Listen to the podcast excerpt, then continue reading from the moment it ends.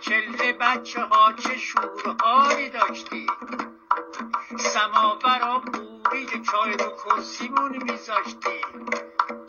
مادر بزرگ قصه می‌گفت فرا چه خوب بوده شبهای چله هامون می‌گفت که از مردم شهر قصه بیایید بگم یه قصه درسته.